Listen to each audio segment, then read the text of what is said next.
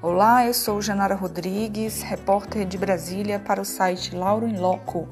E esse nosso primeiro episódio de hoje do nosso podcast vai falar sobre como o coronavírus encontrou morada fértil na corrupção do, do Brasil. Pandemia do novo coronavírus, que já matou milhares de seres humanos no mundo todo e no Brasil mais de 72 mil pessoas, está escancarando inúmeras desigualdades sociais, econômicas e, eu diria, até morais em nosso país. Dados do Portal da Transparência, que foram divulgados nesta segunda-feira, 13 de julho, mostram que a população negra periférica é a que mais tem morrido em decorrência do Covid-19. São as pessoas negras, em sua maioria de baixa renda, que não podem ficar dentro de casa em isolamento social porque morreram de fome. Sem a ajuda do governo, porque o auxílio emergencial não chegou até elas, chegou apenas para pessoas que vão se casar no Caribe ou para militares, entre outras centenas de pessoas desonestas. A população pobre do Brasil acaba por se expor em ônibus e metrôs lotados, sem um mínimo de distanciamento, e quem ganha espaço é o coronavírus.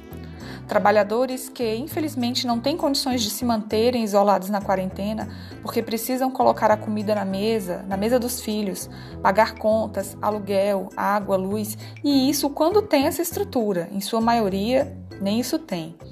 A pandemia ela também tem evidenciado que o maior prejuízo é da população pobre e negra, sem acesso facilitado à saúde.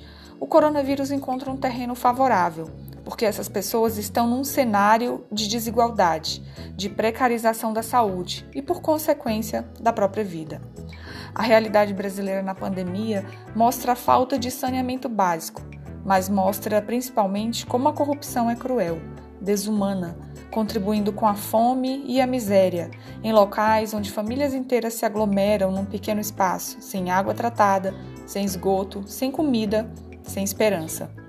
Como conter o vírus nessa situação, já que a maioria da população brasileira sem recursos não podem contar com o poder público?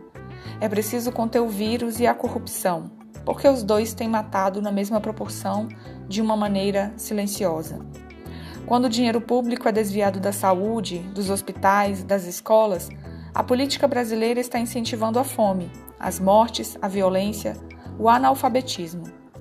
Quando o dinheiro público é desviado para qualquer outro fim que não, se, que não seja investimentos em políticas públicas, a política brasileira está incentivando o atraso e acelerando a desigualdade.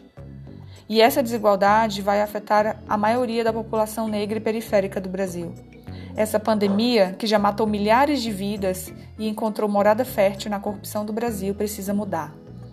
Aqui quem falou com vocês foi Janara Rodrigues, repórter de Brasília para o site Laura em Loco.